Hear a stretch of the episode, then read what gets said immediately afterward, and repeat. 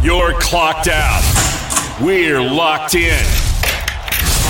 You're listening to Crunch Time with Miguez and Mesh here on the game. 1037 Lafayette and 1041 Lake Charles, Southwest Louisiana's sports station. Welcome into a Victory Monday edition of Crunch Time with Miguez and Mesh here on the game 1037 Lafayette and 1041 Lake Charles, Southwest Louisiana's sports station. It's your man Matt Miguez here, the world's biggest LSU fan. Now, apparently, uh, according to Twitter, just a, a, a diehard Tiger. Producer extraordinaire slash co-host with the most, James Mesh, is sitting in the studio. James, good afternoon. Is my Tiger fandom ru- rubbing off on you? Yeah, it's oozing right now. Yeah, I, it's, I, it's just I knew when I first met you, I was like, oh, he's a Cajun. He does a Raging Cajun Review podcast. He was the one who made it. But deep down, he's a tiger. he's he. I'm a tiger. Yeah, he's a tiger. Hold, hold, he's just hold that. fool- he's hold that tiger, you. baby. Hold that tiger. There it is. Oh my God. Okay. So give, now, give the Coach O impression. now, now, that- go Tigers. There it is. Now that that's over, Now can we put this silliness away? James, how was your weekend, bud? It was pretty good. It was pretty good. I enjoyed it. It was. It was a good weekend. It, wasn't was. bad. It was a good weekend. I mean, Friday, I I got off. We went to Fat Pat's, the new one on Ambassador. Solid. Solid. Yeah. And What'd you had at Fat Pats? Uh, I got a BLT. Oh, okay. A big Little- BLT guy. little basic, but okay. Well, I I just but No, but- I mean I'm not. I'm I'm not against BLTs. I'm just saying when I go to Fat Pat's, I'm thinking like, well, you don't like peanut butter. Never mind. I'm thinking the peanut butter bacon burger. I don't know how I or- would feel about that. Yeah. Oh, it's so good. Uh, so good. because It's so special. I I got in there a little after my friends, and they were they were a couple alcoholic drinks down. They were doing Ah. it was a buy two get one, or like a buy one get yeah. one. So One- they they were just downing them. Right. Right. And I was like, well, I don't feel like drinking, but uh, I'll come hang out. And we were watching part of the Pelicans game, and then went to Corner Bar, and then we went to uh, we went to the Youngsville complex and hitting the batting cages at 1.30 in the One morning. thirty in the morning. Yeah, You know what I was doing at one thirty in the morning? you're probably you're probably uh sleeping. I was just walking into the door. Nice. actually, because since the Pelicans game didn't start till nine, it didn't end till eleven thirty. Didn't get out of post game till twelve fifteen, and then by the time I got out of New Orleans, which crazy story as I'm driving out of New Orleans, there was a wrecked car blocking a lane of I ten in New Orleans that I almost hit because it was dark and I didn't see the car coming. Like in Uh, front they of me. didn't. Yeah, they probably didn't have their lights on. I was I was all the way in the right lane because I had just gotten onto the I-10 from the Superdome, and literally taking up the like it, it was sideways, taking up the lane. It was. It, oh, it was sideways. It wasn't even. It wasn't even how it was supposed to be. No, like they were pointed left to right instead of up and down. Absolute, absolutely the craziest thing I've ever seen. And then people are behind me honking at me like, "Why are you stopped in the interstate?" I said, "I would love to ask the person that parked the car in front of me sideways. I didn't know we were parallel parking. on I-10 in New Orleans at one o'clock in the morning." The wrong way. God, I, I, sw- I swear, some people, man. Whoever I- parked their car, can you please call the show 337-706-0111? I'd, I'd like. I'd love an explanation. I, I really, I really would because I'd, man, that, no, man. Anyways, uh, Pelicans game was fun. First playoff game experience was, was a lot of fun. Uh, I got to meet the Cajun Cannon, Bobby Hebert. That was pretty cool. Uh, got got to got to walk into the Smoothie King Center with him. what was his attire? He, he was for sure the most underdressed in, in the press box. And and you and you were worried about being underdressed. Right. I, I wore I, I didn't wear this exact outfit, but I wore, you know, something very similar to this. And, and I felt underdressed because I walked in and there's guys wearing suits and, you know, sport coats. And I'm like, oh, well, maybe maybe I should have dressed up a little bit better. But anyways, and, and here comes here comes Bobby Hebert, you know, in a Pelicans t-shirt and some blue jeans. Just Pelicans t-shirt and blue jeans. Plain and simple. Nothing else. No, you see, it'd have been one thing if he'd rocked the t-shirt and then had like a little blazer over it or something, like something to dress it up a little bit. That Nope. that casual dressy. Nope, just just t-shirt. Just t-shirt. But hey, you know when you're the Cajun Cannon, you can probably do whatever the heck you want, right? It's whatever. Yeah, you can do Who what you cares? want. we know who you're rooting for. Right, right. Um, the game was good. I mean, if Chris Paul doesn't score 19 in the fourth quarter, and Jaxson Hayes doesn't get ejected for murdering Jae Crowder, I mean, let's be honest, that was that was horrible on Jaxson Hayes' part. Horrible. How did you even think that that was remotely okay to push the man 30 feet when you were 50 feet away from the basket? I mean, Jaxson Hayes, if you watch the replay, he went full extension to shove Jackson to shove Jae Crowder out of the way. I mean, absolutely just horrible decision making by by Jaxson Hayes, and it was a consensus observation from all the media members in the press box from the second the play happened that Hayes was getting ejected. Like it was so bad when they went to review it, right? You know how they usually like replay the plays on the jumbotron. Smoothie King Center never did. Never once. They knew how bad it was. They Like, mm. never replayed it. May may not want to put that back up. It the the screen said replay center review the whole time. Never never showed anything. Which that's not his first time uh lashing out physically on a player. Right. Right. Um Which we we knew whenever Jaxson was drafted, we knew he was a little on the mature side, maybe a little more than a little. or or, but- or on the immature side, should you say? Yeah, we knew he was a little immature, and it felt like he's gotten some growth, but he still has those moments where he gets super emotional and fights back, and unfortunately, can't do that right now. No, no, not in the playoffs. Definitely can't do that because I, I firmly believe that if Jaxson Hayes plays four quarters of that game, Pelicans are probably up three one right now, And you'd have your and. I'd have my punishment from Ton. Yeah, I, I, I do believe the Pelicans would be up three one in the series. I wonder if Ton hit the Rudy Gobert angry Frenchman stomp as soon as he saw they they, they went down. But no, man. I mean, and, and people are talking about how poorly the Pelicans played. I don't think they played poorly. I, I thought they played well Friday night. I mean, They didn't do all that God. bad. It wasn't. Ingram. Ingram scored thirty four.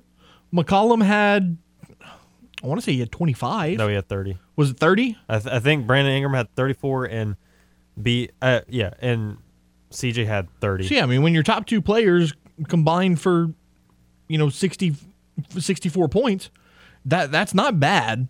Um, I, I think if you controlled DeAndre Ayton a little bit, which Jaxson Hayes probably would have done had he stayed in the game for four quarters. Look, Chris Paul, Chris Paul is going to do what he does. There's there's no if ands or buts around that. Chris Paul shuts games down in the fourth quarter. That's been his mo his entire career. So 19 points in the fourth quarter from him didn't surprise me at all. If you control DeAndre Ayton a little bit in the second half, I think I think Friday night's a different ball game. Um, but regardless, Pelicans lose Friday night, bounce back last night with a big win. Saturday, I got to go cover the the LSU spring game, which is the the joke behind our our Twitter poll question of the day. Me being a soon to be UL grad. Am I am I a sellout for attending the LSU spring game? That's the that's the joke behind the the poll question. So far, The math checks out. so far, 85% say that I am a sellout. And 15% are asking what the hell because they're confused. As was I when I was attacked on Twitter all weekend for attending the LSU game for work. Very interesting. Um, regardless, Jake Madison is going to join us here in about six or seven minutes to recap game three and game four. Look ahead to game five tomorrow night in Phoenix.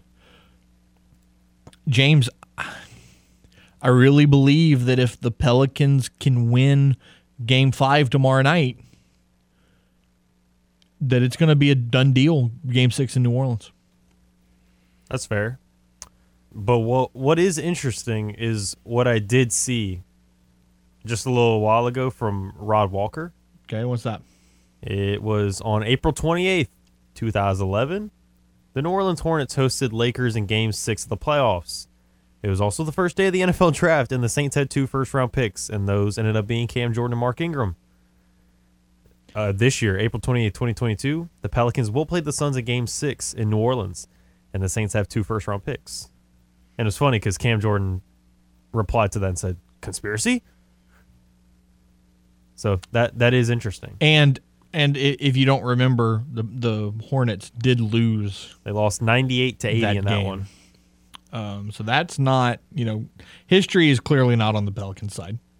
However, Usually isn't. right, it usually isn't. You are absolutely right. However, new team name, new arena name. I- I- Not the I think- I, Lakers. I think they shook off the juju. Yeah, not the Lakers.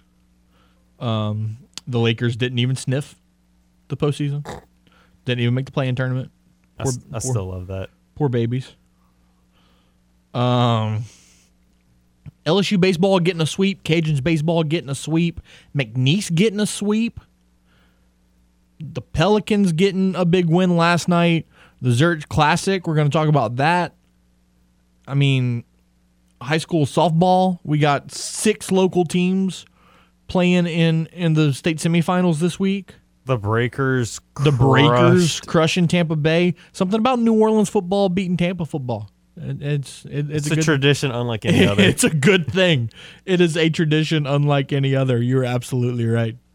Uh, our guest for today, Jake Madison, once again will join us at 4:15, and then Wilson Alexander will join us at 4:30 to introduce a brand new segment that we will do every Monday here on Crunch Time with Miguez and Mesh called Tiger Talk. Looking forward to that your phone calls as well on the game hotline 706-0111. You want to talk about the Pels, you want to talk about the Saints, Astros, Cajuns, Tigers, whatever your heart desires. Uh, we've got plenty of time. We're here for the next two hours. So come hang out with us and let us know what you want to talk about. Take a time out right here. And when we return, Jake Madison of Locked On Pels will join us. Lots to talk about from the blender here in the NBA playoffs. Here on the game, 1037 Lafayette and 1041 Lake Charles. It is Southwest Louisiana Sports Station. Had a rough day at work? Got lady problems? Not to worry, because you have two wingmen right here. You can be my wingman anytime. Now back to more crunch time with Miguez and Mesh here on the game. 1037 Lafayette and 1041 Lake Charles, Southwest Louisiana's sports station. Today is the day that you join the game clubhouse. Not only is it free, but you'll get the chance to enter to win some tremendous free gifts. $150 gift certificate to Mr. Lester Steakhouse. Sound good? You can only score that $150 gift certificate to Mr. Lester Steakhouse by becoming a member of the game clubhouse. It's easy. 1037thegame.com or 1041thegame.com. So go sign up today. The Pelicans going to battle in game three on Friday night, overcoming the odds and winning big in game four to even the series two to two. It now becomes a best of three and shifts back to Phoenix for game five. Jake Madison from Locked On Pels is here to discuss game three, game four, and to preview game five ever so briefly. Jake, good afternoon. Happy Victory Monday to you. How are you? Uh, I'm doing well. Happy to be here on a Monday talking some hoops after a Pelicans win. Yeah, well, last night, you know, I'll, I'll start there. Just what a what a gritty performance after the way things went down, you know, Friday night in, in the 114-111 loss, responding to a 118 to 103 win. You know, Chris Paul only having four points in the game last night. DeAndre Ayton did get 23, but man, looking at the Pelicans, 30 from BI, you get 26 from Valanciunas, which was a career playoff high for him, 18 and 9 out of CJ McCollum. But, you know, in, in talking about all those stats, from my point of view watching the game, dude, Herb Jones was a difference maker. Oh, absolutely. Look, there's there's like a number of MVPs for the Pelicans in that win, depending really on how you want to look at it. And you look at a guy like Herb Jones who had three blocks in this game, and all three of those blocks were on three point attempts, which is not something you usually see once in an NBA game, let alone three times from the same player. Just kind of really showed you the breadth of his defensive versatility and what he really brings to this team. Not being scared of the moment, being kind of amped up and right there for everything. And he was incredible, particularly in the second half in the fourth fourth quarter. Once they put the other rookie, the undrafted guy, Jose Alvarado, in there, who frustrated Chris Paul all night. You mentioned he only had four total points. He scored two. He scored four points in the first quarter and didn't score again the rest of the game. They kept him scoreless in the second half, and you had Jose Alvarado guarding him full court more or less the entirety of that. It kind of freed uh, Herb Jones up to be kind of a free safety in roam. It just creates havoc with that Phoenix Suns team, and it worked. And that's a big part of the reason why New Orleans was not just able to get a win, but win in fairly handedly fashion. Yeah, you know, one of my favorite plays of the night was was Jose, Alvarado giving CP3 a taste of his own medicine with that with that chase down steal, and then the dish over to Herb Jones to finish it off. I mean, he is Alvarado has just been, you know, a, a lightning spark for for this team with his with his defensive ability and the way that he's able to generate offense from his defensive ability what it's it's such a great story. You know, like you mentioned, an undrafted guy to to do what he's doing now. How is the team responding to to that kind of story to Jose's you know career up to this point? I mean, they love it, right? He's a beloved member of this squad. And when you look at the Pelicans bench, you know, when he's on the bench, he's up, jumping up and down, having the best time when his teammates are scoring, celebrating their success. And then look at how they respond with him whenever he has a moment, right? And that moment he had getting that sneaky steal that he does where he kind of hides in the corner and then runs up on behind on people and grabs that, you know, to do that on Chris Paul, a guy that's referred to as the point god, right? Who in game one saw him trying to do that and said, like, get away from me, get up the court, you're not going to pull that on me, was so rattled by Jose Alvarado that it happened. And then the team was just fired up after moments like that. And when you see the squad having really good vibes around them, a complete difference from last year under head coach Stan Van Gundy, you know, Jose Alvarado and kind of the energy he brings, the fun he brings to the team, and being a good story is a big part of the reason why. Chatting with Jake Madison from Locked On Pels. Jake, let's talk about Brandon Ingram. I mean, he had 18 points in game one, but then he goes 37, 34, and then 30 last night.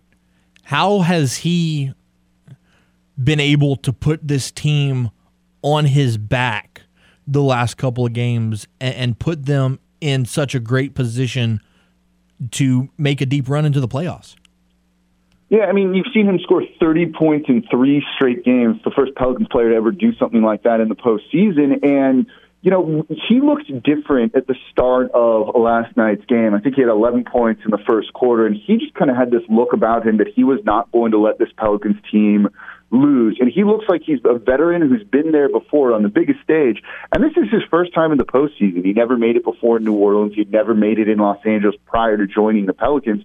So for him to play at this level, and just ramp his level of game up so much. I think it's been impressive. You know, we talk about the 30 points he scored in last night's game, but that was the best defensive performance I've ever seen from him. And that I think is kind of emblematic of him kind of saying, we are not going to lose this game, that he just ramped up his energy level, that intensity on the defensive side of the ball. And you could see they were getting him working, particularly in the first and third quarters where he just really closed out the Phoenix Suns of getting him playing downhill. He realized he was the best player out there on the court. He realized that there was no one on the Phoenix Suns who was going to be able to stop him, and he took advantage of that, and he played like that. And that's a guy kind of growing up before our eyes, reaching the level of play that we know he can do, the kind of the superstar status. And it's been tremendous to see, and it's been so much fun to kind of see his ascension here in the postseason. Now, Jake, Jonas Valanciunas, 26 and 15 last night, the 26 points being a playoff career high for him game three wasn't his best game, and, and he was and he noted that in his post game interview last night. Now, do you, do you think that there was something different in the game plan last night that that helped him have the performance that he did, or do you think that he was just so motivated by his lack of performance in game three that he really wanted to show out in game four? Yeah, I think that was the biggest motivating factor. He didn't have enough shots to really make an impact in game three, and he wanted to come out and kind of just be that dominant self that we know he can be. He's a big bruising center, right? And you saw them dump the ball onto him down low at the elbow, and he just kind of put his shoulder or his back into the defender and just backed him up. And then at that point, it's just a quick little pivot to be able to dunk or get a layup in, and his touch was there, and he was scoring a lot of easy buckets down low. And the Phoenix Suns just had no match and no answer for the physicality that he brought to this game. And he was a big part of it. He's the guy that closed this one out for the Pelicans in the fourth quarter. I think it's 16 in the fourth period where Brandon Ingram didn't make a shot. So it was him really leading this team down the stretch, realizing again there was no answer for him, and these Pelicans players realizing where they have this advantage to be able to go out and do it. I think is really truly a great thing, and you could see he was kind of of the mindset of I'm not going to lose this game, and I'm going to do what it takes to try and go out and win. There was also a nice little adjustment by Willie Green with his rotations in this one, where he subbed out Valanciunas earlier to really try and match his minutes up with a guy like JaVale McGee, who had hurt New Orleans in Game Three by scoring 11 11 points off the bench. He threw Valanciunas out there against McGee a lot of the time. It allowed Valanciunas to get some easy points. It put McGee in bad defensive situations and not nearly be effective offensively like he was before. And I think being able to kind of neutralize that bench threat for the Suns really helped the Pelicans. Now, Jake, going back to game three, the 114 to 111 loss, Jaxson Hayes getting ejected in the second quarter for a flagrant two foul on, on Jae Crowder. Where do you stand on that? Did you agree with the call? Did you think that the call was, you know, like the NBA says, excessive and unnecessary?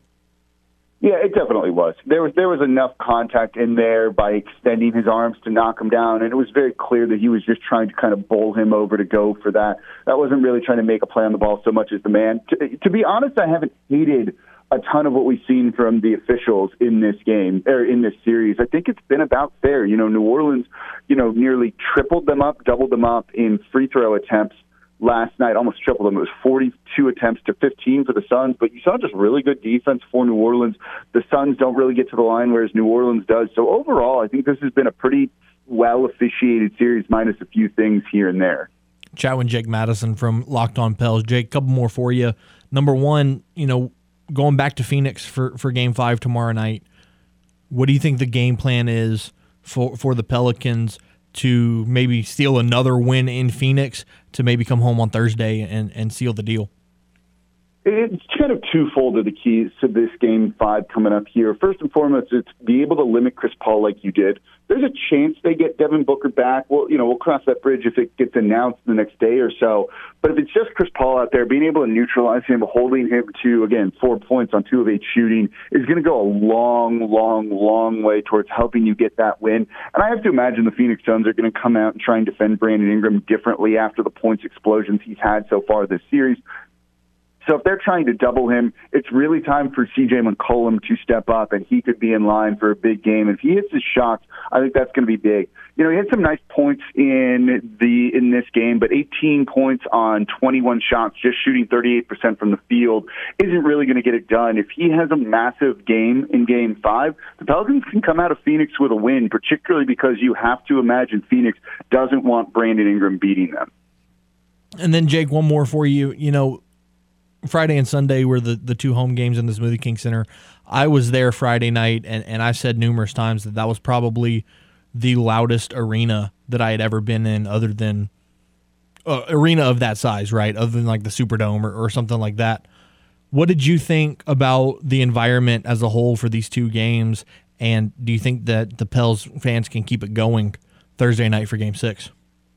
Oh, certainly. They definitely will be able to keep it going. It was a tremendous atmosphere in both games three and games four. And you've seen it. You've seen kind of the city and the region, even, I think, rally behind this Pelicans team. There's a lot of underdogs in this, whether it's Jose Alvarado, whether it's Herb Jones really trying to make an impact, or just a dude that's a hard worker, right? In Brandon Ingram, going out and just kind of playing his butt off. And I think that's type of play and team that the city really responds to. So they were ready for this game here um, last night. It was loud. That's probably one of the more rowdier atmospheres I think I've ever been in in an NBA arena. Might have helped that there was French Quarter Fest going on basically right outside there, so people had time to go kind of party all day and then come and party inside all night. You know, if it's an elimination game, which it could be either way here in this series going into Game Six. Um, I feel that New Orleans is really going to bring it. And you could tell the Suns were rattled by it, and I have no doubt that that's going to continue again on Thursday. Jake Madison of Locked On Pelicans has been our guest. Jake, really appreciate you taking the time on this Monday, and um, hopefully we can talk to you down the line about maybe a, a second round playoff series for these Pelicans. It should be a lot of fun, so I'm going to enjoy it, and thanks for having me on, you guys. There he goes, Jake Madison from Locked On Pelicans. Before we take a break, got a couple comments on on our poll question. Am I a sellout for going to an LSU game this weekend? On Facebook, Robert Duplichin says, I couldn't listen to the show. Why would he be? Well, I've already explained why I would be. Because I'm a Cajuns grad, I'm a Cajun born and bred, and I went work an LSU game. Adam Quibido says, yes. James, do you think that I'm a sellout? No. Like, if you want a legit answer, no, I don't think you are. Or you was a little interesting that you were like, I'll go cover the spring game.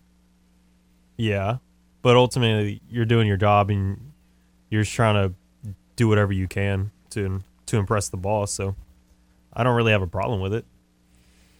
Is it? Could it maybe be because I'm kind of even? I'm not. I don't lean either way too far when it comes to LSU or Cajuns. I'm split down the middle. Right. Yeah. So either way, it doesn't matter to me whether you would want because you were because it was the same way. You were eager to go cover the Cajuns spring game. So to me, it really doesn't matter. I don't. I don't think it makes you a sellout. It was interesting that you were so eager considering everything, but it to me it really doesn't matter. So far, 84% of people on Twitter say that I am. 5% say no, and then 11% are asking what the hell. So we'll we'll keep you updated on that one. It may be because of your buddies, It's probably because of my buddies. because we can't we can't see who vote. Right. It's probably because of them. Let's take a time out right here. And when we return, the first ever edition of Tiger Talk with the advocates Wilson Alexander here on Crunch Time with Miguez and Mesh on the game 1037 Lafayette, 1041 Lake Charles. It's Southwest Louisiana Sports Station. They could debate who should win the MVP, but they'd rather argue who has the best hair in sports talk radio. We just wash the hair. You know, I work on my hair a long time, and you, and you hit it. It hits my hair. Now back to more of the stylish crunch time with Miguez and Mesh here on the game. 1037 Lafayette and 1041 Lake Charles, Southwest Louisiana's sports station. The game 1037 Lafayette and 1041 Lake Charles wants to hook you up with a $50 gift certificate to Richard's Seafood Patio in Abbeville.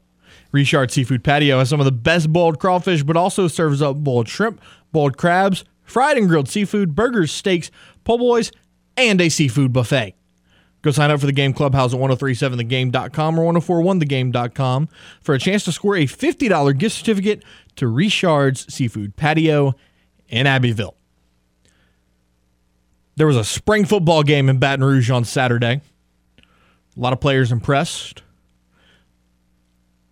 Will there be two quarterbacks for the Tigers? How many running backs is Brian Kelly going to have to play? Because they were all impressive. It's time for Tiger Talk. Johnson throws. Butte's got it wide open at the 10. Far side. He's in for the score. Hit high. Hammered to left field. Going back, taking a look is Holcomb, to talk all things Bayou Bengals with the advocates Wilson Alexander. Here is Tiger Talk on Crunch Time with Miguez and Mesh. Wilson Alexander of The Advocate joins us on this Victory Monday. Wilson, good afternoon, my friend. How are you? I'm doing all right, Matt. How are you this afternoon? I'm doing well. I'm doing well.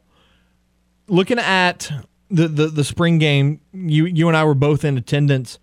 You know, the the thing the main thing that I took away is that Brian Kelly is going to have some tough decisions to make at a lot of positions. I mean, all the quarterbacks were impressive, the running backs were impressive. What stood out to you from this game? Yeah, it was probably the for starters just the ability to watch all four quarterbacks, particularly the top, you know, the three in contention for this position, uh, Myles Brennan, Jayden Daniels, and Garrett Nussmeier, getting to see them for an entire afternoon, multiple series, different situations, and how they responded to that, and how the offense kind of shifted when one of them was in there. Um, and then just the way the defensive line looked um, starting out. Um, obviously, they kind of faded, but they were only playing two fronts and one coverage or, or something. And um, you know, there was a lot. There was a lot of reps uh, going on without much depth, so they kind of fatigued by the end. Um, which isn't a you know a bad thing at this point in the spring. And then the like you mentioned, the way those running backs played, and even the way they got a little bit of something out of the tight end was uh, encouraging to see. So uh, quite a few things to to notice in the spring game, though. You obviously with the spring game take everything with a grain of salt. Yeah, you know it's still very early. It's there's still you know a lot of questions that that Brian Kelly and his staff are going to have to answer before September the fourth. You know, you, you mentioned the quarterbacks. You mentioned getting to see Garrett Nussmeier, Myles Brennan, and Jayden Daniels. They all did certain things well, but in your opinion, who was who was the best all around on on Saturday?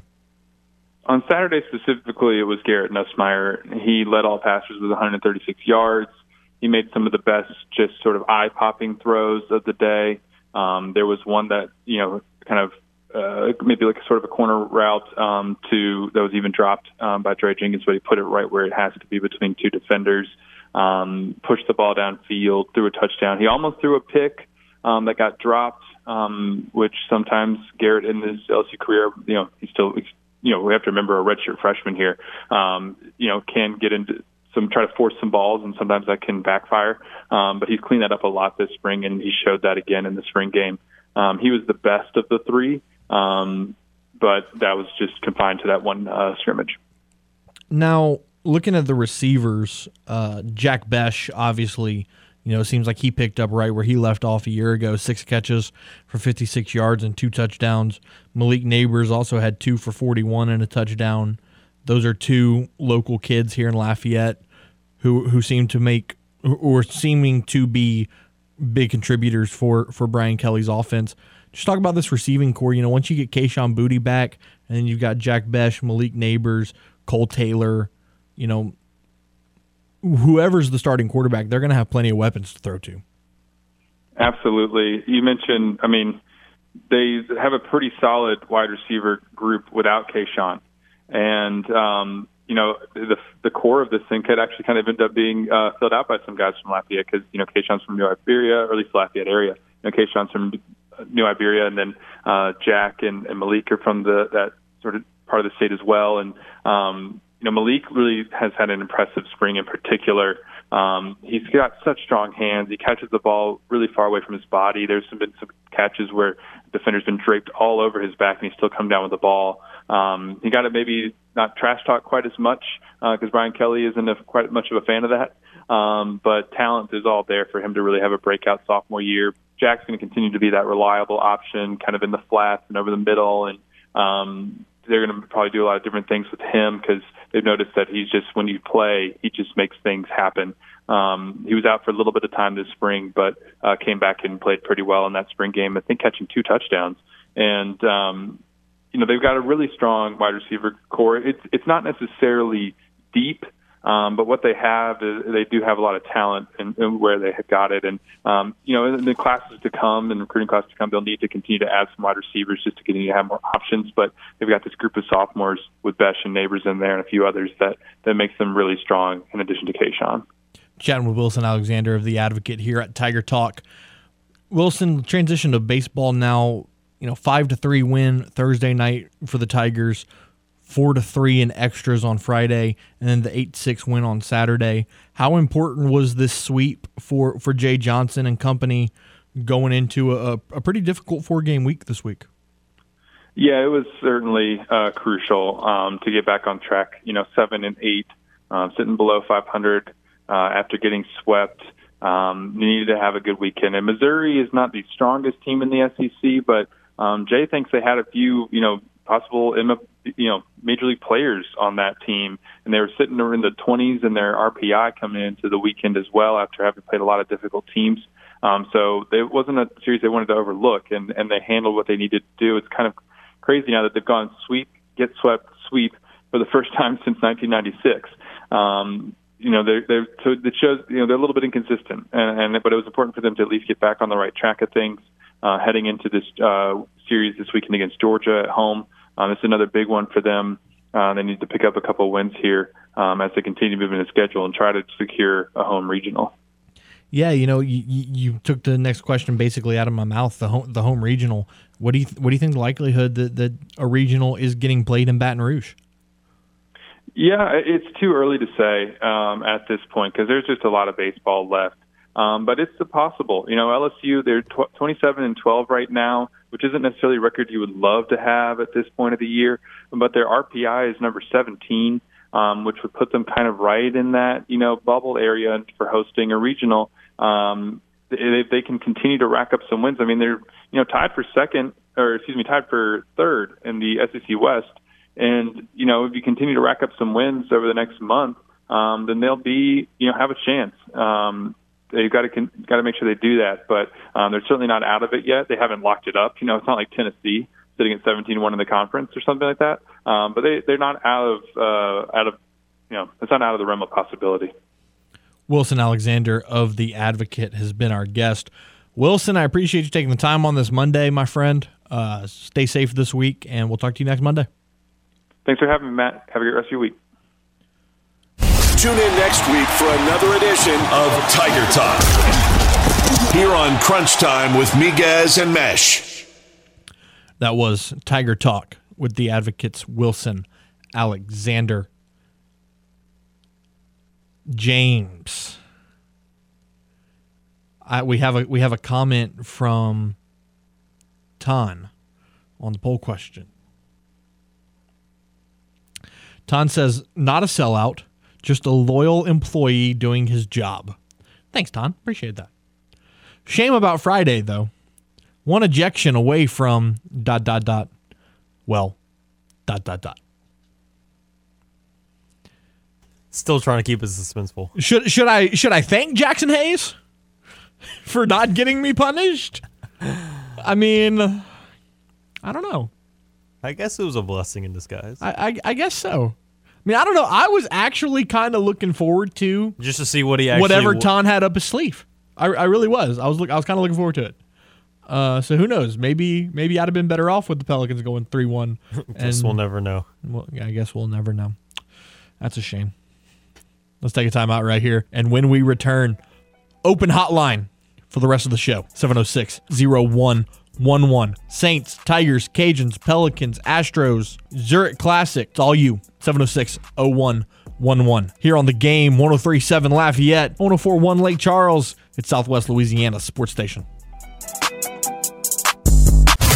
From the Louisiana Raging Cajuns to the latest with the New Orleans Saints and Pelicans. Miguez and Mesh cover it all. I'm not worried. Uh, I think it's something that I can get under control. Now back to more Crunch Time with Miguez and Mesh here on the game. 1037 Lafayette and 1041 Lake Charles, Southwest Louisiana's sports station. Crunch Time with Miguez and Mesh here on the game. Matt Miguez, James Mesh. So, all in good fun, joking around here about me being a, a sellout for attending an LSU game this weekend. Checking the poll question 69% of you say yes, 14% say no, and 17% are asking what the hell. And we get a comment from Caleb Broussard. Nah, but the guy is catching some heat, but he does have to put food on the table. LOL, hashtag go Cajuns. See, this guy gets it. This guy gets it. I got to put food on my table. I like a roof over my head. It's a rainy day today. I don't want to go home to, you know, water, looking at the sky. I like my house. I like my TV. I like my food. I, I, I like having a, a, a fiance in my life that, that wants to hang out with me every day. Probably wouldn't have that if I didn't have a job. So, like, those are those are things that a man needs to survive. So if you know, If I'm a sellout for for doing what I'm told by my employers and, and, and chasing the American dream, well, then I, I guess I'm a sellout, James. I, I guess that's just Guess just how the cookie crumbles. I'm j- I'm just a sellout, I guess. Uh, I'm gonna I'm just gonna have to be okay with that. I, I'm glad I'm glad your mic's on because th- this is something that I'm reading on Facebook that I'm just very confused by the statement. Okay, 49ers GM John Lynch on Deebo Samuel. Mm-hmm. I don't want to talk about that much because I don't think it's productive. There's a sanctity to those conversations remaining private. Lynch did add, I can't ever imagine wanting to move on from Deebo. He's just too good of a player. Pretty standard. No duh. of course you don't want to move on from Deebo. He's the face of your franchise. You made him play ten different positions. He is the face of your fran. Of course you don't want to move on from him. But clearly he wants to move on from one, you. it- it's one of two things. And neither one of them are good, but it's one of two things. Either number one, the 49ers front office did something to that man to make him want to leave. Or B, he's just a prima donna. And if the if the situation is the latter, then you probably don't want him in your locker room. Right? Yeah. Like, regardless of how good he is, like, we're Saints fans. If Alvin Kamara started crying to the media, as much as I love Alvin Kamara, I'd want him out. Like you clearly don't want to be here. Obviously. If you don't want to be here, I don't want you here. It's simple as that. That is that is point blank period. If if you don't want to be here, then I don't want you here. So the 49ers are going to have to have some tough conversations with Deebo Samuel and figure out you know what what they're what they're going to do because you got to figure out the root of the problem of why Deebo Samuel wants to leave. Is it because he's a prima donna or did you do something wrong to make him upset? Because if it's if it's a front office problem, that's easy. Just fix it. Do what he's asking for. Within reason, of course. I mean, if he's asking to get paid $50 million a year, that obviously can't get done. But if he's if it's a reasonable request that he's looking for, then then why not? I just James, where, where, do- where do you stand? What do you think? when it comes to Deebo, Just I- just those situations uh, in general. But yes, I mean, it makes it makes sense on his part because I don't it, he, like he said, he doesn't want to play that hybrid role where he has to play running back and receiver. He was drafted to be a receiver, right. and they just started making him do running back stuff as well. It's like, okay, well, I'm seeing Christian Kirk get paid stupid amounts of money to be underperforming. Why why am I not getting that type of money? Right. Why am I not getting combined top tier wide receiver and running back money combined? If you're gonna make me play both positions, Play even though I don't want yeah. to. Yeah. That and and that's another thing that interests me. Why why do you need Deebo to play both? You have Elijah Mitchell. You, You have Elijah Mitchell. You have a whole You running back room that you rotate around whenever one of them right. gets You have Trey Sermon, you have JaMycal Hasty. Why why do you need Deebo to play running back? What what you need to figure out is what you're going to do at quarterback. Hour number one of Crunch Time with Miguez and Mesh in the books. Hour number two, hotline wide open, 706 0111. We'll talk some Cajuns baseball. We'll talk some LSU baseball. We'll talk some Saints. And we'll talk the Zurich Classic. Here on the game, 1037 Lafayette and 1041 Lake Charles, Southwest Louisiana's sports station. You're clocked out. We're locked in. You're listening to Crunch Time with Miguez and Mesh here on the game. 1037 Lafayette and 1041 Lake Charles, Southwest Louisiana's sports station. Hour number two, Crunch Time with Miguez and Mesh here on the game. 1037 Lafayette, 1041 Lake Charles. Matt Miguez here, the producer extraordinaire. James Mesh sits across from me inside the production booth. The game hotline, like we told you, wide open for the remainder of the show 706 0111. Luke took advantage of that and he calls into the show. Luke, happy Monday. How are you? What's going on, fellas? Y'all killing it this afternoon. Just want to let y'all know. Appreciate that, man. I really do. So let's chat for a second. Okay. I'm I'm gonna stir the pot real quick. All right. I find it insane for UL fans to call you a sellout for attending an LSU game. They're delusional on that, just as they've been delusional the last two years when they thought they could beat them LSU Tigers. Well, would never happen. well, would never happen. Well, well, the last two years, Luke, I'm I'm gonna I'm gonna be honest, and and yes, I'm a UL grad. Yes, I support UL, but I'm going I'm gonna speak this 100 percent down the middle. The last two years, I'm not gonna say outright UL would have won, but you know if they'd have played each other five times in a two year span, UL would have won two of them. Hmm, Matt, you might be delusional too, brother. I mean, I'm just being real, man. I'm just being real. Hey, L- LSU we'll LSU was not great the last two years. I agree. I agree. I agree. But we got BK in there now. We turning the ship.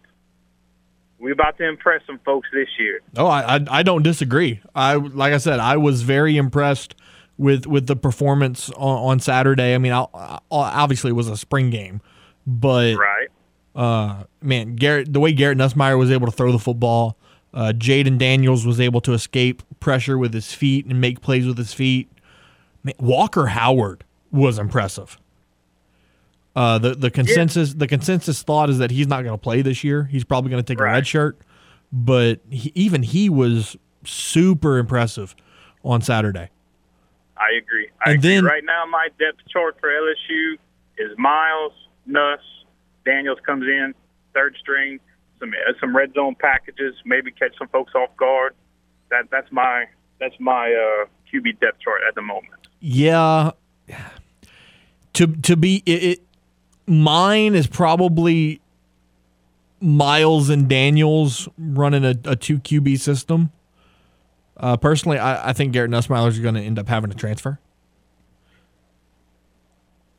I hope not. I feel I feel like uh, like he is our future for the next at least year or two. Once uh, once uh, Myles you know leaves after this year. Really, So I think so. I think so. He he was super impressive at the game, man. Really see, was. I I, you can I tell think he's, he's grown as a player. I think he's better. You know, it seems like he wanted to kind of get rid of the. Uh, he's still he's still a gunslinger at times, but it kind of seems like he wanted to focus on on toning that mentality down, trying to improve. So. I think it's Walker Howard's team starting next year. I think I think that's see, I think that's man. the We game plan. see. Well, yeah, we'll, we will see because that's it's a good problem to have for Brian Kelly, but he's got plenty of depth at quarterback. So Absolutely. it, it'll be interesting to see what they do with that. All right, my man. Good talking to y'all. Y'all have a good Monday afternoon. Appreciate you, Luke. That man called Cajun fans delusional. Delusional.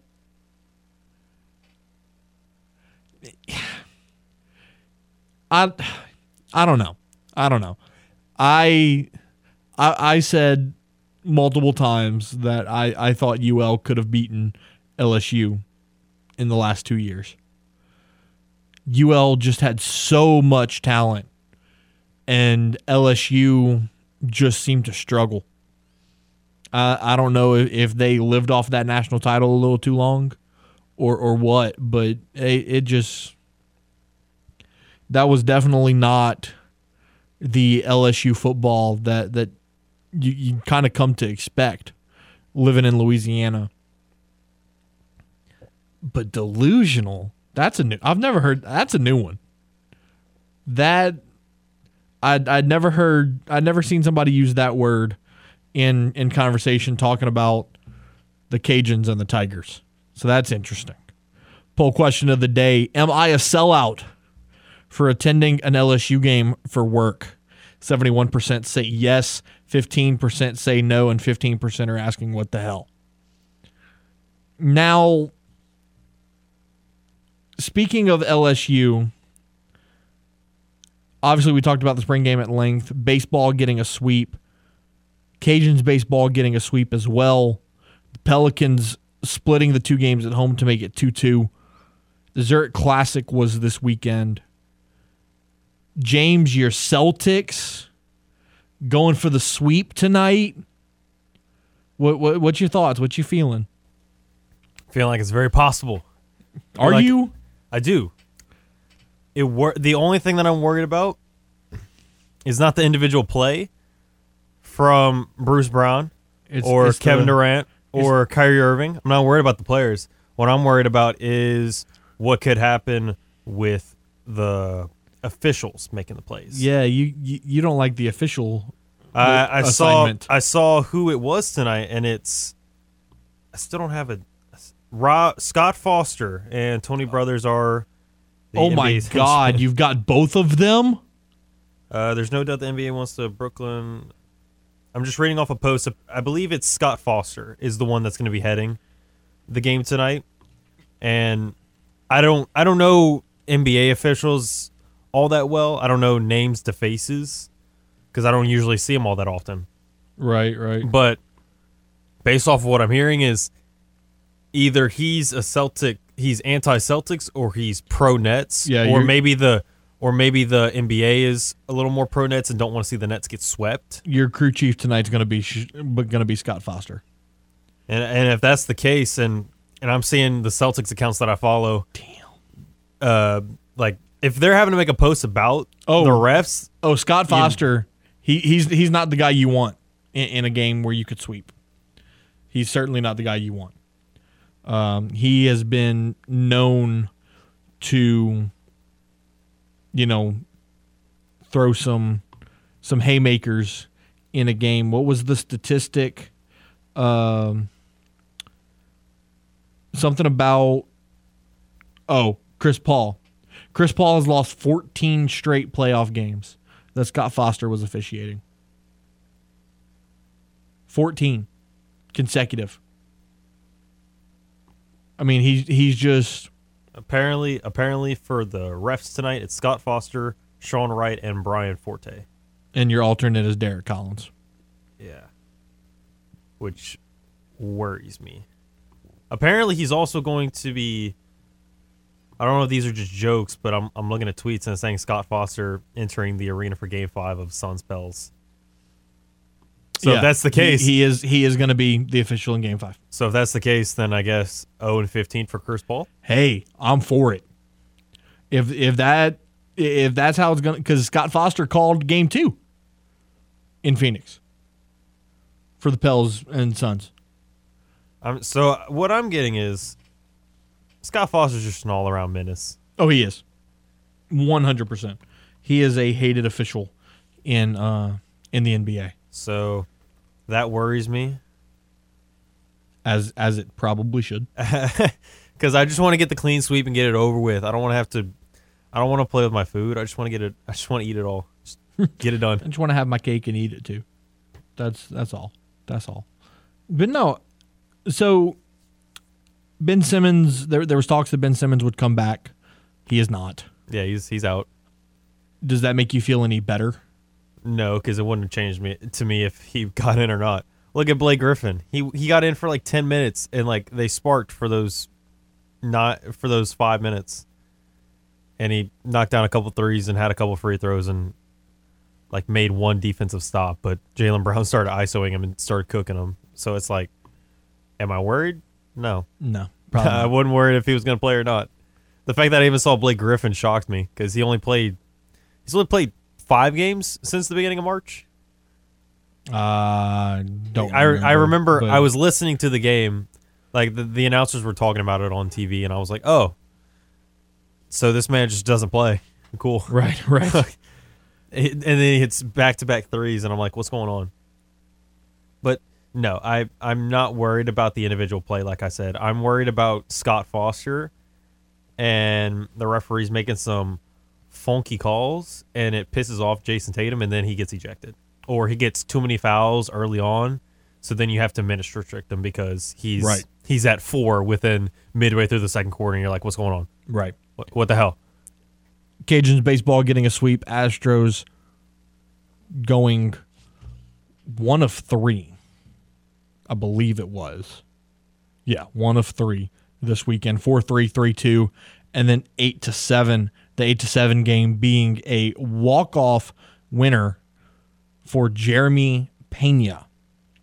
Now the Astros are going to Arlington to play a four game set with the Texas Rangers. First one being tonight at 7:05. Framber Valdez will go up against Dane Dunning. Valdez on the year 1 and 1 with a 4.5 ERA and 14 innings pitched. He has 12 hits, 12 Ks, and he's walked 10.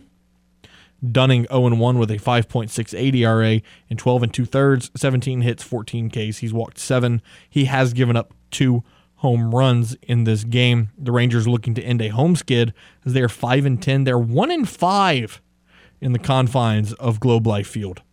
The Astros, on the other hand, 7 and 8. They are 5 and 4 on the road.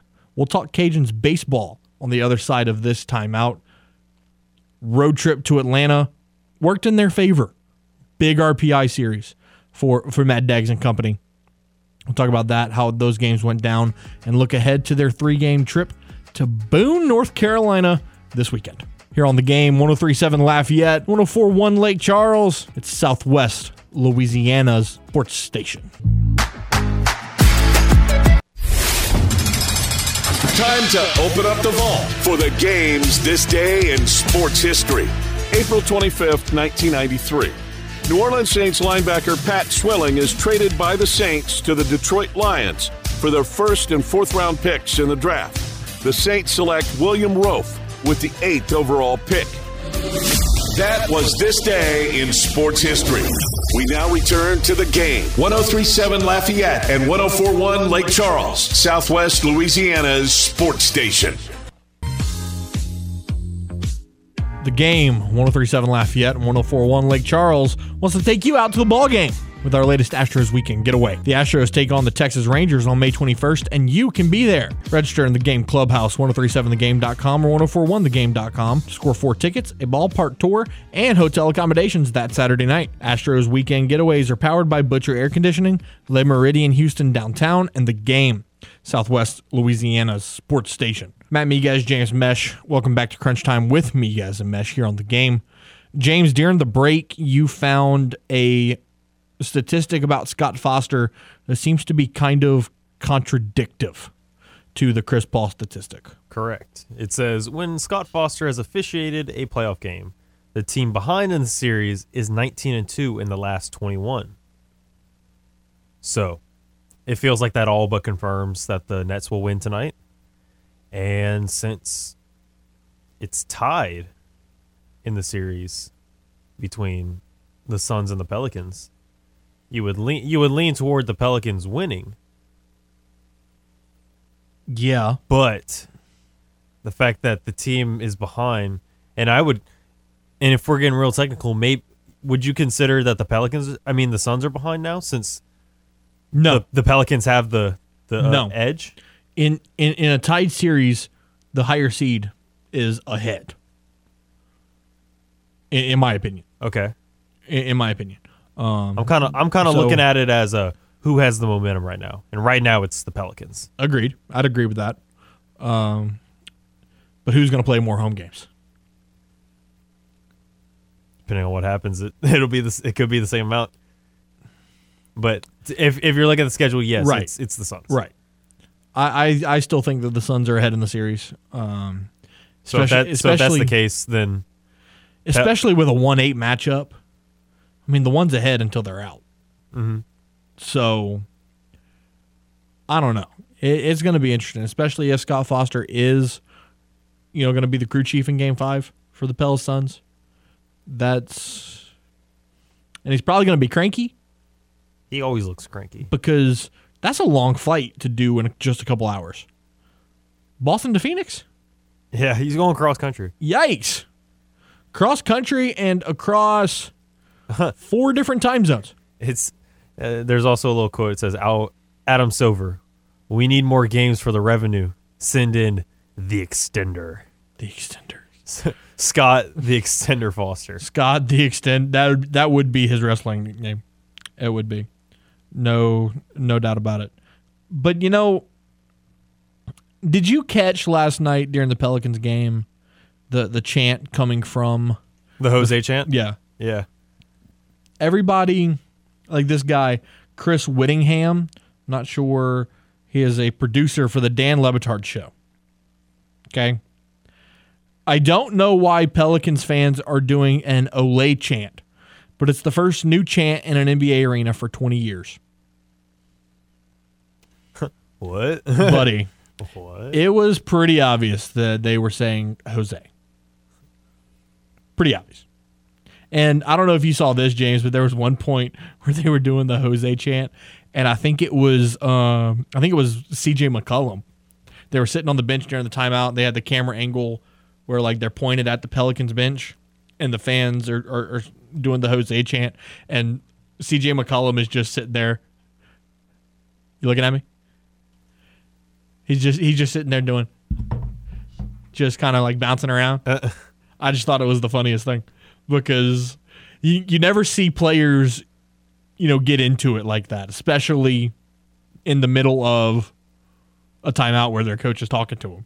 Yeah, and, And you're, CJ and you're and you're trying to like Right, you're trying to what's the next focus and plan. right, and, and CJ's just sitting there going, "Mm.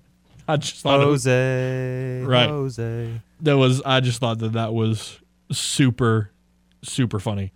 Um just saw a tweet from Jake Madison. Let's see. Looks like game 6 Wow. So there there are four scenarios for the Pelicans game 6 Thursday night in New Orleans. 3 of them have the Pelicans playing at 6:30. Have them being the early game. God, that would be glorious. I'm old. I might only be 24, but I'm a grandpa. Okay? I don't stay up late. These games that aren't ending until 11, 11:30 at night are killing me. They're killing me. Game 2, I missed most of the second half cuz I fell asleep. I need 6:30 tip-offs. That is what I need in my life. So there are four scenarios. If a game 6 is necessary for Miami and Atlanta, the Pelicans would play at 6:30. If a game 6 is necessary for Philly Toronto, again, 6:30. If a game 6 is not necessary for either one, Phoenix and New Orleans would play at 7:30. And then if a game 6 is necessary for both Miami Atlanta and Philly Toronto, New Orleans would end up playing at 9 at 8:30 on TNT. Uh, but e- either way, the Pelicans will play on TNT Thursday night. It'll either be at 6:30 or it'll be at 8:30 depending on what happens with other series. James, it's draft week. 3 days away from from the NFL draft for the Saints. What what do you are you getting nervous at all about what the Saints are going to do or what they could do? You're you're hearing rumors about trades. The Patriots and the Texans made a trade today. Granted, it was for late round picks, but still, you know, again, draft trades are kind of starting to heat up a little bit. What what are you what are you seeing? What are you thinking? I'm not worried about any potential picks. I'd just be more frustrated than anything else. If I see if I see QB as the position in the first round. Oh God, please no. Because I, I I got another notification saying potential teams that could be getting a quarterback. No. One of them was the Saints. It was like, why? No, why? Exactly, why? Why what makes you believe that the Pelicans need a quarterback? We just signed a 28-year-old to a 2-year deal. We have a 33-year-old backup who is still very capable of leading a team if need be. What And signs you, and you and you drafted a quarterback. We drafted one last year. You draft, and it's not just a quarterback. You drafted a quarterback in the fourth round when he was projected to be sixth, seventh, or undrafted. So you clearly had the confidence. So my question is, if he really, if you do really grab, at, if you do at 19, if you do grab a quarterback, whether it's Corral or let's say Pickett Falls or Ridder, one just one of the quarterbacks. Right. Let's say one of them does get drafted by Saints at 19. Then what was the point? What was the point in bringing back Jameis for two years and telling him we you're our guy? What was the point in going out and getting Dalton? What was the point in getting Andy Dalton? Just to groom him? Well, what was the point in getting Ian Book? Right. What was the point? There's there's zero. What was the point in restocking this whole QB room? There was there's zero point in drafting a quarterback. None. Why wouldn't you just wait? You see, if if you're uncertain about the future of your quarterbacks, then fine. Why not wait till next year when there are loads when there's more talent? better when there's better QB prospects. Right. There there are multiple quarterbacks next year in the first round where if the Saints drafted one of those guys in the first round, I'd be okay with it. I'd be all right with it. I'd get it. But this that's year, but that's if Jameis sucked. right. Jameis never sucked. That's what I don't get. Why would you spend a first round pick on somebody on a position where you actually feel secure? Right. It doesn't make sense. It really doesn't. Does not make sense. Like, to are you looking? Are you looking to just have Jameis for this one year, and then you're just never going to have to pay the top QB money, like you had to do with Drew? Like, it, like is that your deal? Like, you just wanted Jameis for those two years, and then you let him go on the second year of the contract, right? and you and you'll just take like the mini, the mini dead cap hit, and then you just start your this this great QB prospect apparently that no one thinks else is good which that's for a lot of teams. I don't understand why. Honestly, most of the teams could wait another year. People are saying Detroit used the 32 pick to get another QB. That way, you have a fifth round option for him to pick up. But okay, that's potentially Desmond Ridder. That's potentially Carson Strong. That's potentially Sam Howell. Do you really want them as a fifth year option, or or would you rather wait till next year and still have a fifth round option on him, and it's a year later, and you're one year closer to not having to worry about Jared Goff. Right. Exactly. You would have another year of of that quarterback playing, and you not having to pay him. Unlike Aaron Rodgers and Jordan Love, where it's been three years. Yeah. This will No, be a third year, and he still hasn't started. He's only played one game. He's only started in one game, And, was they won. It was because Rodgers had COVID. yeah, and they they lost ten to seven. Right. So it's it's like, do you do you really want to do that? I don't understand that thought process. Really, it it is an option, yeah, but there's there's so much more talent at other positions on this draft. Right. Look at like this feels like another 2013 draft where the QB suck. They're all going to be either journeyman or they're going to be out of here within five years. Right. That's kind of what I'm thinking. Kind of what I'm seeing. Man, I got Cajuns fans calling me a traitor. Cajun Jack just tagged myself in a post. It says at Miguez Matt to Cajuns fans, and it's a gif of Seth Rollins turning on Roman Reigns and Dean Ambrose in the WWE. They were a they were a trio, they were a team, and just out of the blue, on a, on a random episode of Raw, Seth Rollins decided to take a steel chair and nail both of them in the back, and just turn on them. And that's what they're saying that I'm doing to to Cajuns fans everywhere. Love that. Love I love the support. I really do. Thank you. Thank you for that. Really appreciate it. Uh, Zurich Classic was this weekend down in New Orleans.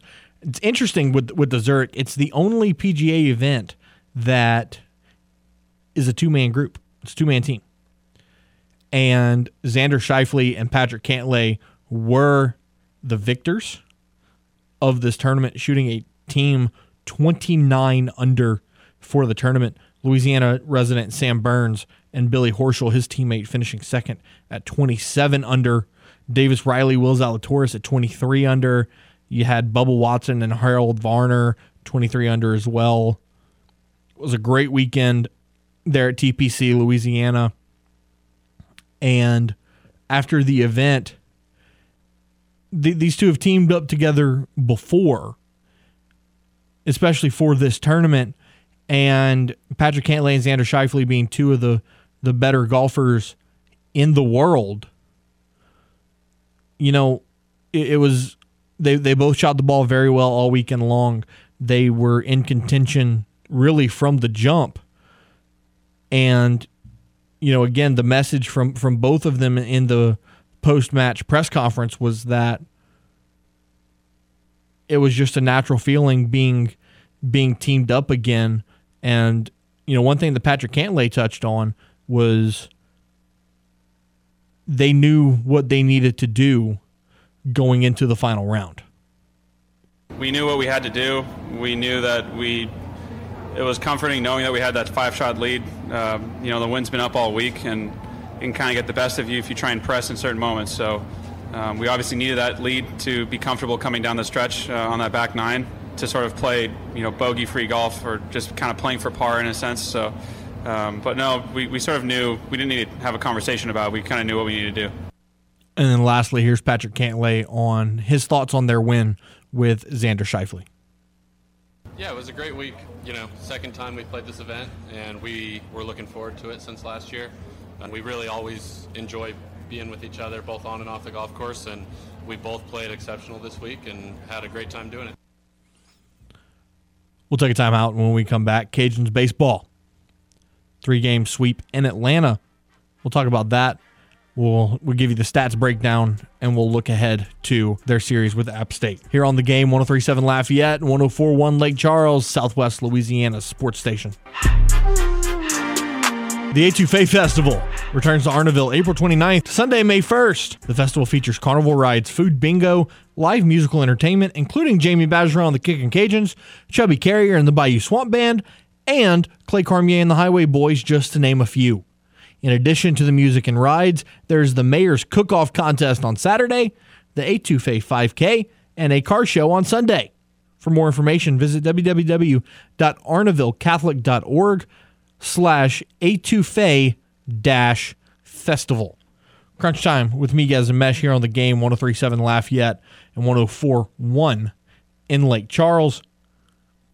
The Cajuns, after a, a tough loss to LSU, last week, eight to four, responded well with a three-game sweep of Georgia State in Atlanta. Georgia State entered this contest being in the top 30 in the national RPI.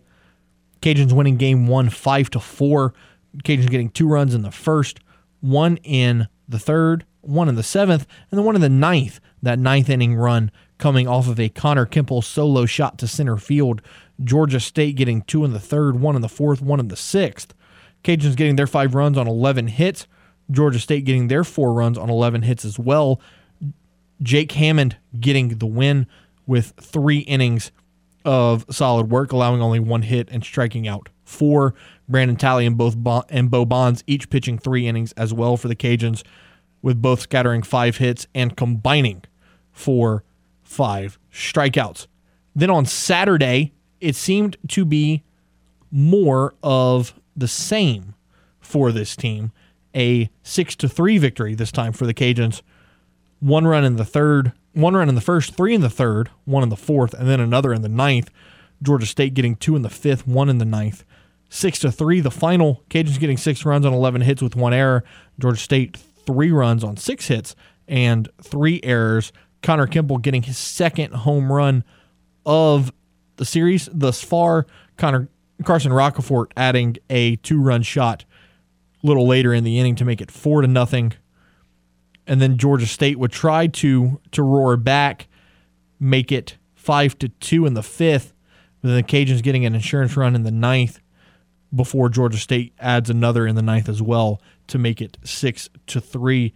Interesting statistic from this series is that Carson, not Carson Roccaforte, Connor Kimple hit leadoff for the first time in a while in this series and, and did very well, 6 of 15 with two home runs. He also had four RBIs. Hitting 400 from the leadoff spot when you haven't hit leadoff in a long time is is a is a solid weekend.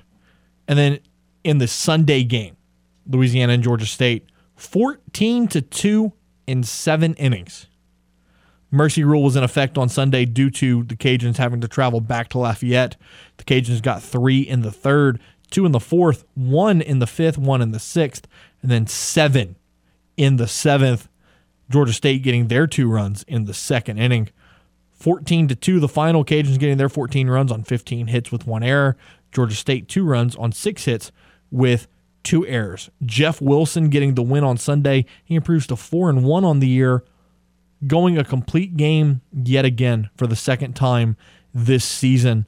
Carson Roccaforte being a big difference maker. It was 2 0 in the second, and he answers with a three run jack in the third. You also had contributions from Warner Rinconis, Connor Kimple, Heath Hood, and Julian Brock.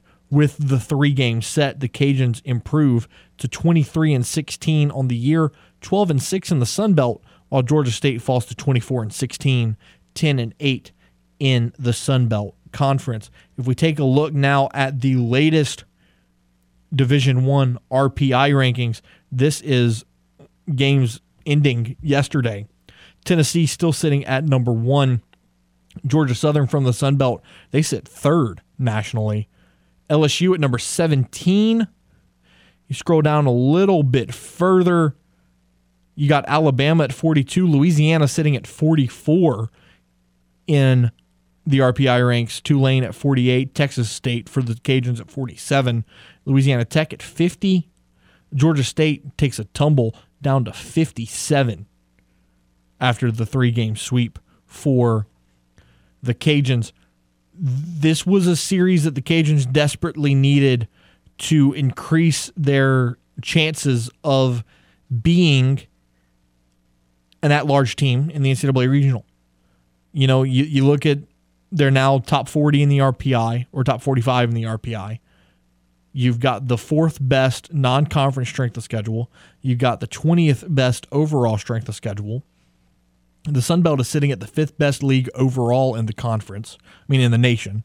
So you're almost guaranteed to have at least two teams make the conference, other make the regional, other than the conference champion. So this is going to be prime opportunity for the Cajuns to strike with 15 games left to go in the season. You know, Matt Deggs today at his press conference talked about, you know, yes, there's 15 games left in the year, but if you could win, you can do really well in those last 10. Those last 10 are going to go a very long way in increasing your RPI and increasing your strength of schedule, especially some of those games that are on the road. Speaking of sweeps, like we mentioned, LSU getting a sweep over Missouri. How about McNeese sweeping Southeastern? They hosted Southeastern at Joe Miller Ballpark this weekend. Friday night it was seven to three. Saturday it was six to four, and Sunday it was eight to four for the Cowboys in this one. With the win on Sunday, they improve on the year to 23 and 17, 9 and 6 in the in the Southland. Cade Morris hits a walk-off grand slam Friday night in the 11th to win game 1 and that seems to be what carried them through the rest of the weekend. Brad Burke will hit a walk-off two-run homer on Saturday to win that one and then after back-to-back uh, back-to-back walk-offs McNeese just kept their foot on the gas, scoring four in the fourth with two home runs to win the game, eight to four. Once again, their record improves to 23 and 17, nine and six in the Sun Belt, while Southeastern falls to 17 and 23, seven and eight in the Southland. Let's update our Twitter poll question of the day. Is Matt Miguez a sellout? for going to the LSU game. A lot of you, a lot of you have said yes. 68% have said yes. 16% have said no. 16% have said, what the hell? Couple comment just to refresh you on the comments. Ton says not a sellout, just a local employee doing his job. It's a shame about Friday though. One ejection away from well, talking about my punishment had the Pelicans won both of their games in the Smoothie King Center. And then Caleb Broussard says, nah, but the guy's catching some heat. He's got to put food on the table. LOL. Hashtag go Cajuns. Adam Quibido says yes on Facebook that I am a sellout. And then Robert Duplichin says, I can't listen to the show. Why would he be? Tonight, looking at the sports schedule, once again, the Astros playing the Rangers at 7.05. You also got a couple NBA games, the Nets and the Celtics, the Raptors and the 76ers, and then the Jazz and the Mavericks are the three NBA games tonight, 6 o'clock on TNT for Boston and Brooklyn, 7 o'clock on NBA TV for Toronto and Philly, and then 8.30 on TNT for Utah and Dallas. We'll take a timeout here. When we return, we'll wrap up today's show, get you set up for Tuesday. Here on the game, 1037 Lafayette and 1041 Lake Charles, Southwest Louisiana Sports Station. We love talking about sports. Yeah. You love listening to sports. Yep. Sounds like we were meant to be together, or at least friends with benefits. Aren't you glad you found us? Yep. Yep. Mm-hmm. Back to more of the game. 1037 Lafayette and 1041 Lake Charles, Southwest Louisiana's sports station. Getting boppy on his Victory Monday. Only got a couple of minutes left, but I've got some comments on, on social media that, that I need to get to. Ralph Bergeron chimes in on the Facebook poll and says, "Sellout. How about the 100,000 in Tiger Stadium while there's 10,000 at Cajun Field? And a lot of those 100,000 come from Acadiana." Ooh, burn. Ooh, got him. Okay, but here's here's what I really wanted to get to. So we posted the pictures of, of me with the LSU gear on on our Twitter page And Facebook. And, and Instagram. Facebook. And so my podcast, Rage and Review, uh, one of my co-hosts who's running the Twitter, r- quote tweets it with the you know the nerve the nervous laughing faces. You know what I'm talking about? The one where like the teeth are showing, like eh, eh. So it's a bunch of those, right? A lot of comments on this one. Andrew Richard. Andrew Richard is a guy that I apparently really offended with th- this whole thing. Uh, he has been very upset about this and he he it's a it's a meme of a guy walking his dog pointing way out into the distance and it says way over there is where you go with that BS. Okay. And then my buddy Lane Johnson comes in with a gif of, of Steve Carell going, ugh, like gross. Andrew Cassell, uh, a, a gif of, of somebody vomiting. Haha, funny. But Caleb Broussard chimes in. And you know, he, he he backed me up on the game's Twitter page, but then he comes in on Rage and Review and it's a guy taking a lawn chair and opening it up and sitting down like, look, I'm here for the gossip. I'm here for the mess. I wanna I wanna be a part of this. And then my good friend Mr. Cajun just simply says trash. Just straight up trash. So I, I just want to to let everybody know that that I'm really feeling the love here. Um, I think y'all are taking it well. yeah, I think, I think you're really- taking it well. I, I think I think I am. I, I really am. Um, I'm not at all salty. I'm not at all upset. Uh, that I if was, anything, I find this hilarious. that I was just trying to do my job, and I'm I'm getting attacked for doing my job. Uh, it's that's perfectly okay. Uh, I'm not mad about it at all. Just going to uh, to say that, hey, James, I didn't get to tell you when I was at the spring game on Saturday. Guess who I got to meet? Uh, well, you told me you already met Wilson. Right, I got to meet Wilson, which was cool. Wilson's awesome. And you didn't get to meet Joe Burrow, which I- was pretty upsetting. Pretty upsetting. It was. It was. Uh, but I got to meet the Dylan Sanders. Oh, you did get to meet Dilly? I got to meet the Dylan Sanders. Uh, nice guy. He's a nice guy. He, he's a great student journalist. Um, yeah, he he was he was super nice, super funny. It was it was cool to talk to him, and it was it was really cool to see LSU people that we have interviewed and put a face to the voice, right? Because like yeah, we have the pictures that we throw up on on the graphics on the simulcast, but it's still different, you know, seeing them face to face. Yeah, like how when Glenn Guilbeau or Ronnie Rance came in, right, to fill in, right. Uh, like I had seen their face obviously online, but to actually meet them in person. And you see, I saw Glenn at both the Pelicans game Friday night and at the LSU spring game on Saturday. I got to see Glenn twice in, in two days, uh, so I felt special. six, six, six ten, just as advertised. Absolutely, definitely, absolutely, absolutely, not at all, not at all. Glenn Glenn Guilbeau is probably six eight. Glenn Guilbeau? Oh, Glenn Guilbeau. I'm I'm I'm thinking of Glenn West. No, Glenn West is every inch as advertised. That is a tall man. Glenn Guilbeau, on the other hand, not not so much. Not so much. Glenn Glenn did not get the height gene. He's he's probably chilling at a at a nice you know five nine. Which I mean I can't say much over here at five eleven and three quarters. Thank you very much. Big thanks to our guests, Jake Madison, as well as Wilson Alexander for the first edition of Tiger Talk. Tomorrow on Crunch Time when we guys in mesh. y'all ready for this? To the Moon Tuesdays with Apollo HOU.